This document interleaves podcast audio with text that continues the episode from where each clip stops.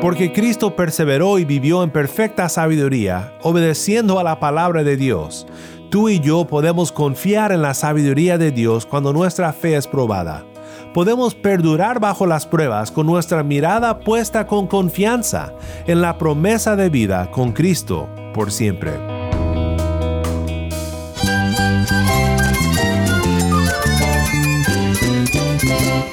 Cristo es la esperanza. Cristo es mi Señor y mi Salvador. Cristo ha transformado mi vida. Cristo es la viña. Separado de Él, nada puedes hacer. Cristo es el camino, la verdad y la vida. Jesús es mi todo. El único descanso, la única paz verdadera es con Jesucristo. Estás escuchando a El Faro de Redención. Cristo desde toda la Biblia para toda Cuba y para todo el mundo.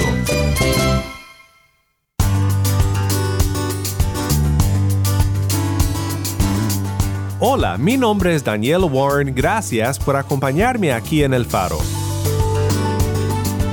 Hoy comenzamos una serie titulada La verdadera fe y estaremos estudiando juntos por dos semanas el libro de Santiago. Santiago es una de las primeras cartas escritas a la iglesia antigua y tiene muchas similaridades como veremos con los libros de la sabiduría que estudiamos la semana pasada. Sé que es un libro que te retará a pensar en tu fe y a pensar en Cristo.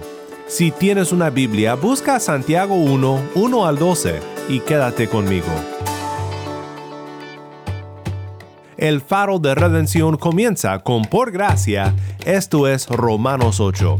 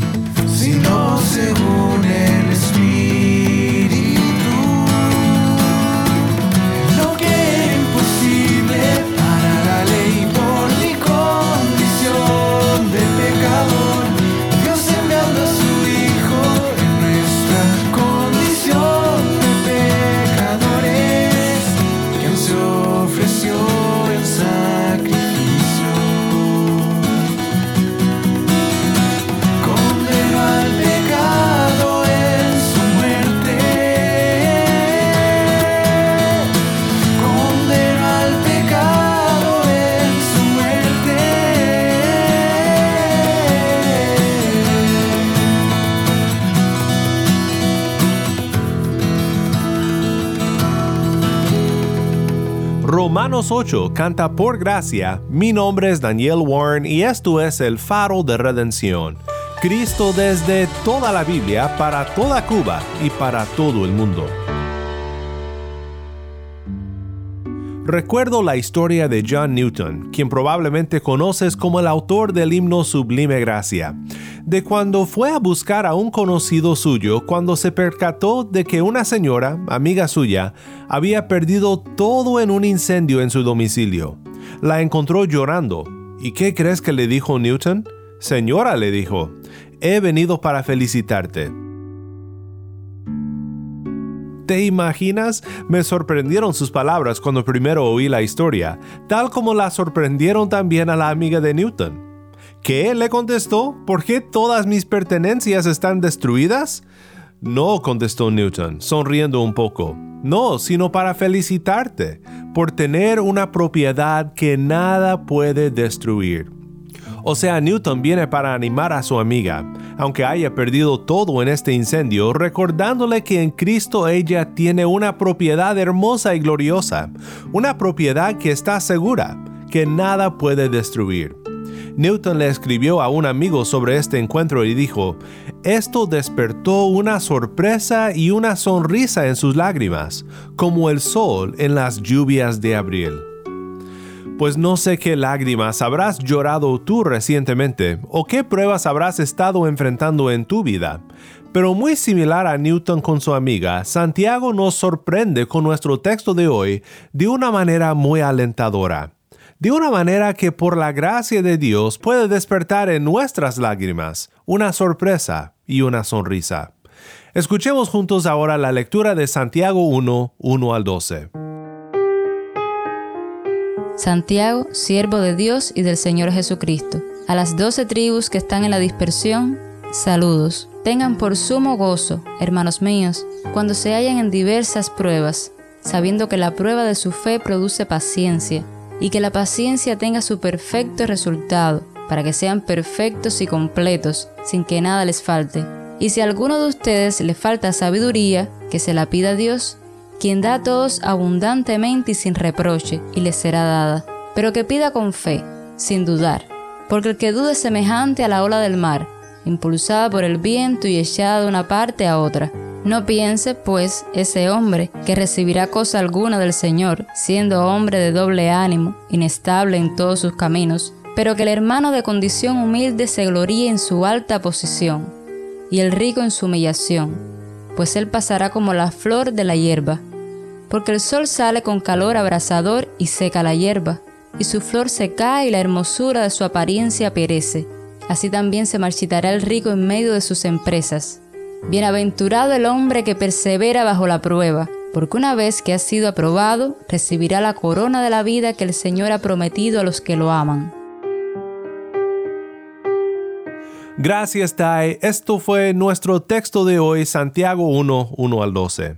En esta semana estaremos considerando en el libro de Santiago las características de la verdadera fe. Y hoy veremos que la verdadera fe perdura la prueba. Lo que quiero que veas en este primer pasaje del libro es que porque Cristo gozosamente perduró la cruz, nosotros podemos perdurar las pruebas de nuestra fe. La verdadera fe perdura la prueba. En Santiago 1.1 al 12 vemos tres importantes cosas que debemos de saber si gozosamente perduraremos la prueba. Primero, veamos juntos esta primera cosa tan importante que debemos de saber, y es la razón por la cual experimentamos las pruebas.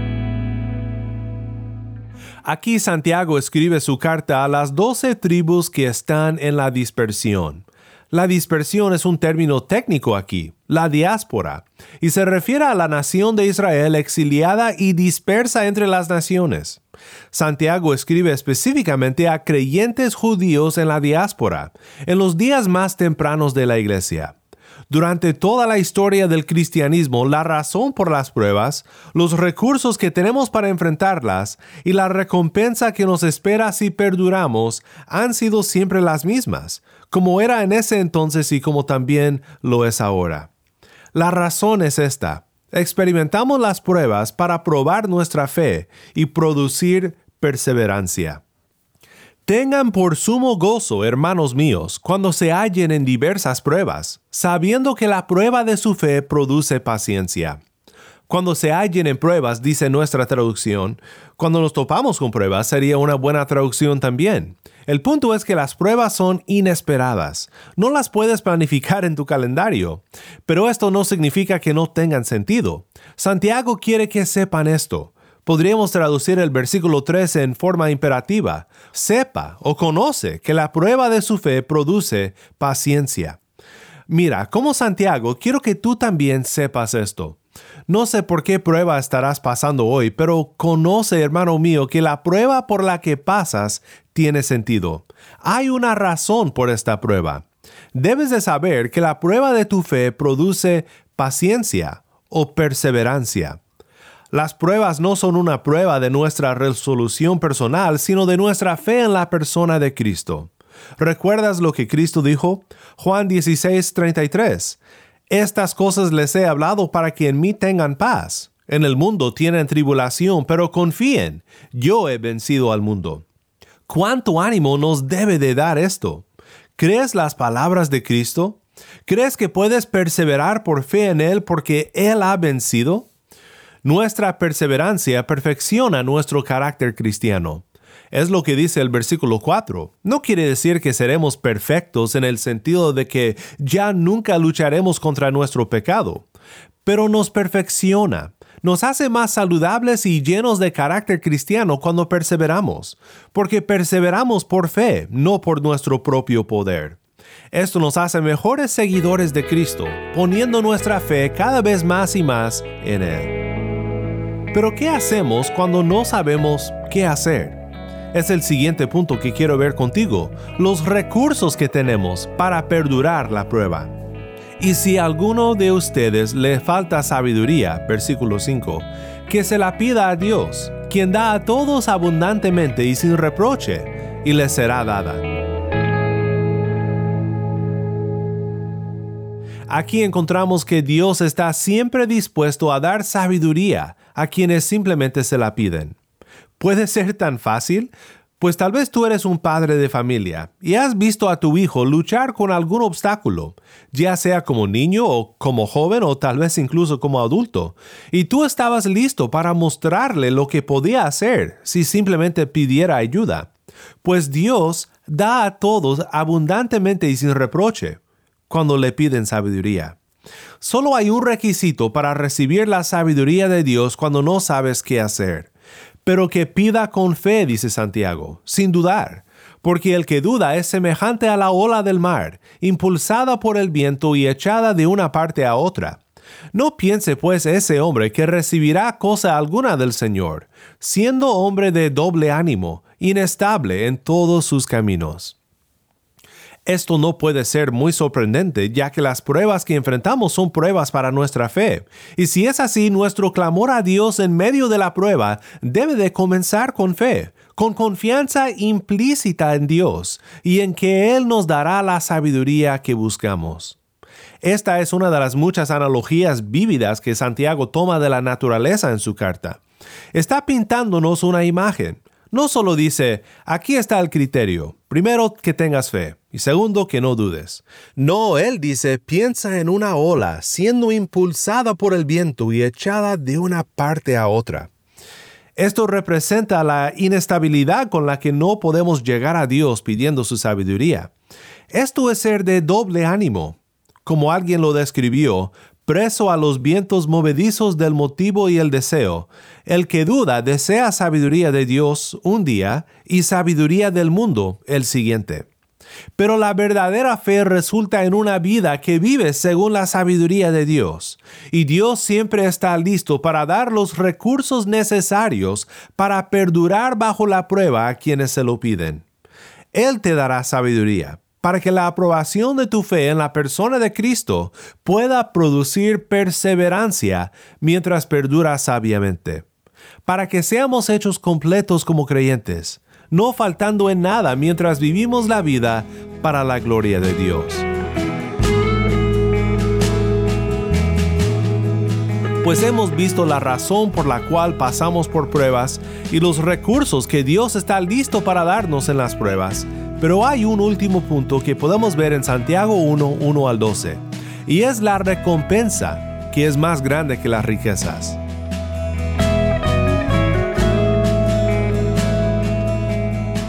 Habrás notado que el versículo 12 regresa a la idea de la constancia o la perseverancia en las pruebas. Muchas veces en la Biblia es importante buscar tales sujetalibros en el texto porque te ayudan a discernir una sección entera de la que sigue, para así enfocarte en lo que esta sección te enseña. Y la idea de esta sección es cómo la verdadera fe perdura bajo la prueba y cómo esto puede ser en la práctica. Y todo esto de los pobres y de los ricos parece salir de la nada, ¿no es así? Pero realmente sí encaja con el mensaje de Santiago en esta sección sobre las pruebas cuando lo piensas. En la carta de Santiago los ricos no siempre son tratados como miembros de la comunidad del pacto, pero aquí en este pasaje me voy con aquellos comentaristas que sí piensan que Santiago habla con hermanos ricos en la fe, con creyentes de muchos recursos. Y así no simplemente está diciendo Santiago, ves, cuando pases por una prueba, pues sé agradecido que no eres como el rico. Déjame decirte lo que pasará a él.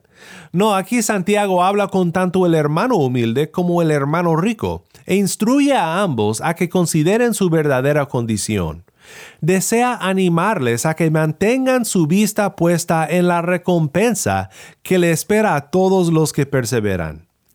La exaltación de los humildes y la humillación de los ricos. Aquí vemos cómo el reino de Dios está de cabeza, por lo menos a los ojos de la sabiduría del mundo. Santiago anima al hermano humilde a que considere su posición alta y verdadera, Notamos esto en las palabras de Cristo en Apocalipsis, en su carta a la iglesia en Esmirna.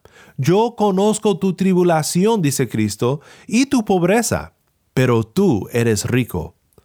Como alguien ha dicho, Este puede tener hambre, pero tiene el pan de vida. Puede tener sed, pero tiene el agua de la vida.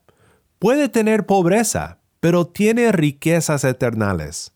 Puede tener aprobio de los hombres, pero tiene la bienvenida eterna de Dios. Puede tener ningún hogar en la tierra, pero tiene una morada gloriosa en el cielo. Esta sí que es una alta condición de la cual gloriarnos.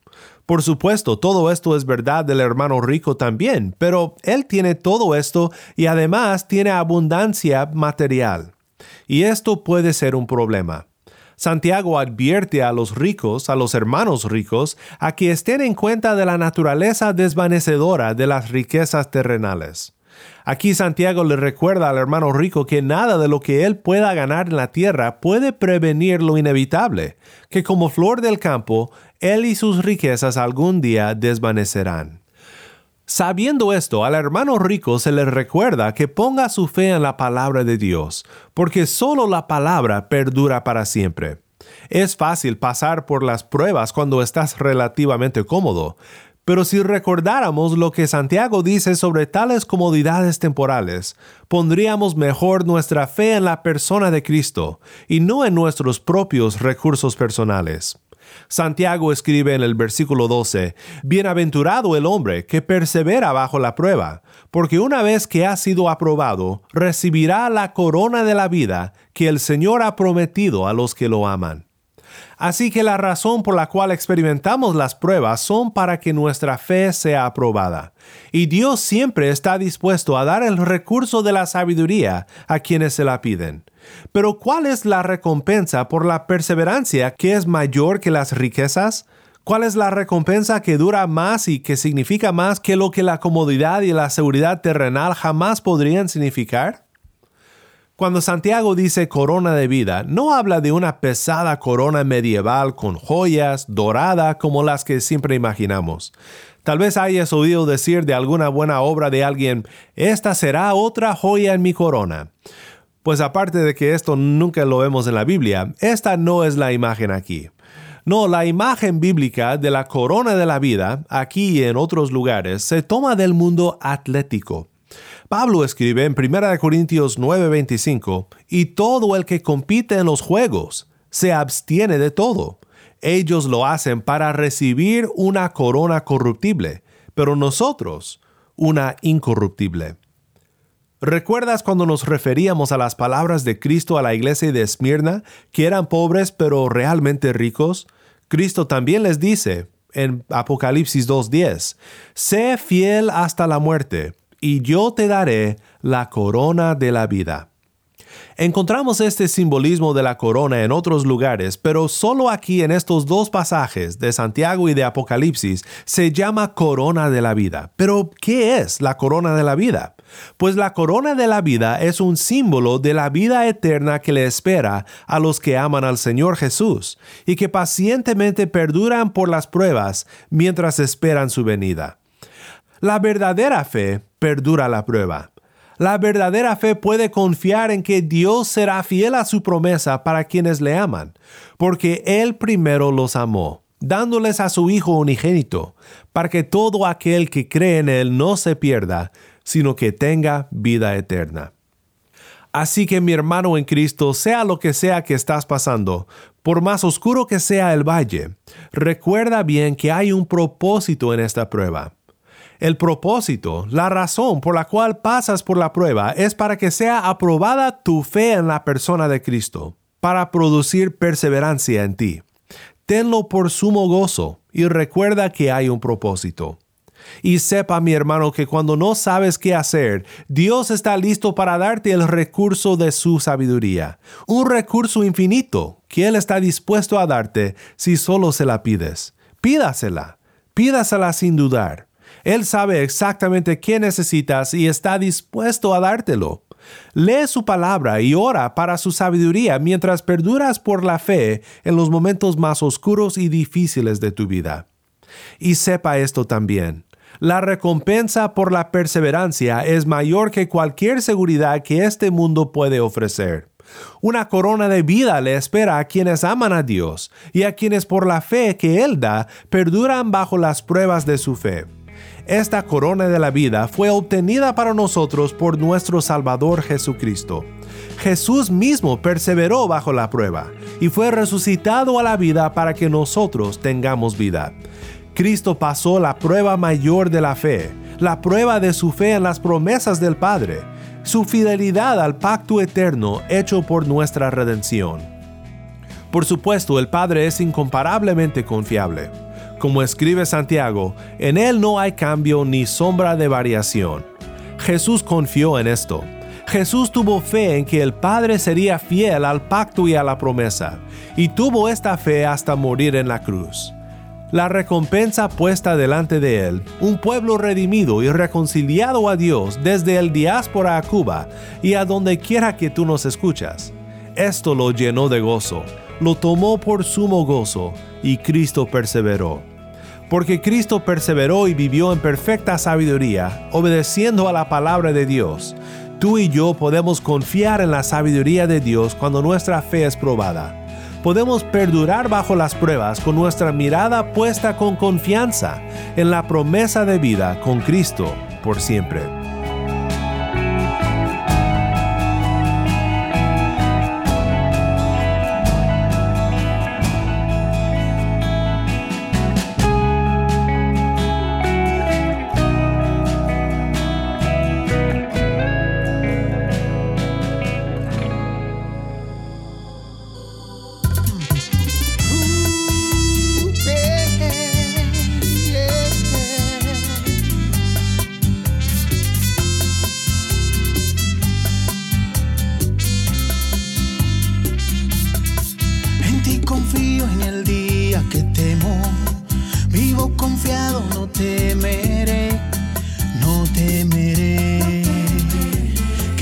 hacerme el hombre.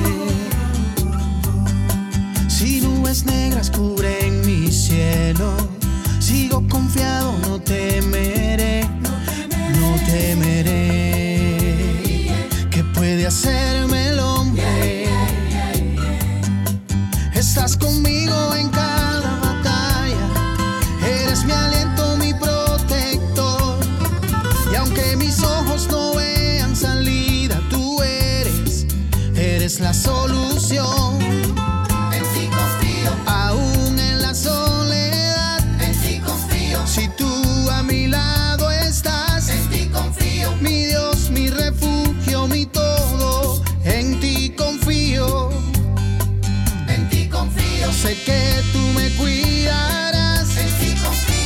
que me alimenta.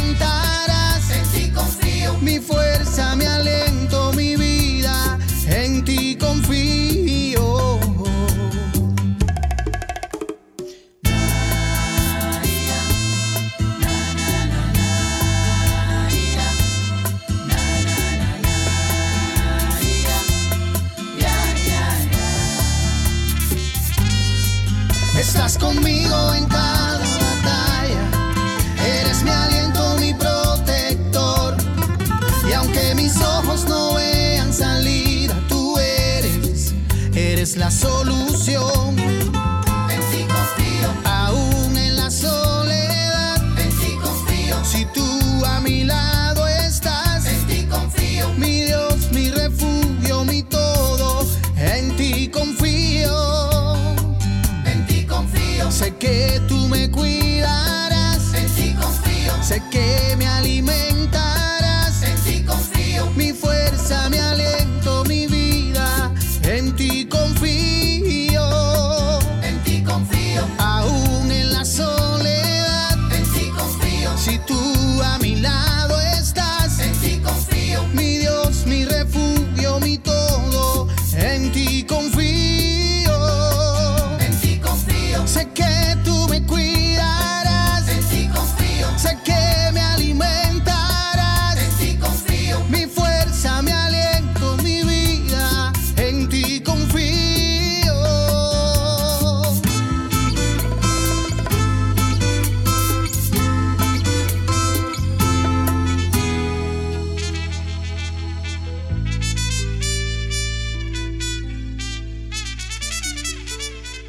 En ti confío, canta Jorge Luis Rodríguez. Mi nombre es Daniel Warren y esto es el faro de redención.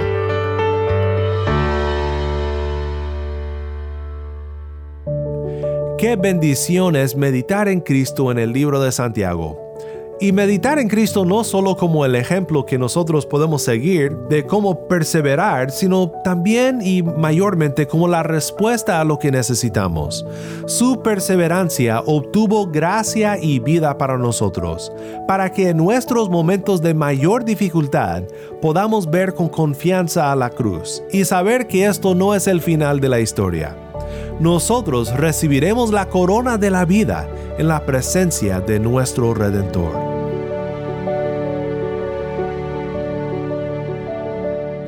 Si estás escuchando por el podcast, te quiero agradecer por tu ayuda en hacer que crezca la audiencia del faro. Sabemos que muchos han de estar compartiendo con otros sobre cómo seguirnos en el podcast en Apple Podcast, Google Podcast, Spotify o por otros medios, porque notamos la diferencia que ha hecho. Si no lo has hecho, te pido que compartas esta semana con un amigo sobre cómo puede escuchar el faro de redención en el podcast o en la página web.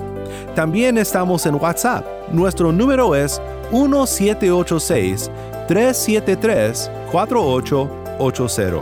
Nuevamente nuestro número de WhatsApp 1786-373-4880. Envíanos un mensaje de voz, nos encantaría saber de ti. Gracias una vez más por tu fiel sintonía. Para más información sobre este ministerio y sobre cómo puedes ser parte de nuestra misión de alcanzar a Cuba con el mensaje de Cristo en toda la Biblia, visita nuestra página web elfaroderedención.org. elfaroderedención.org.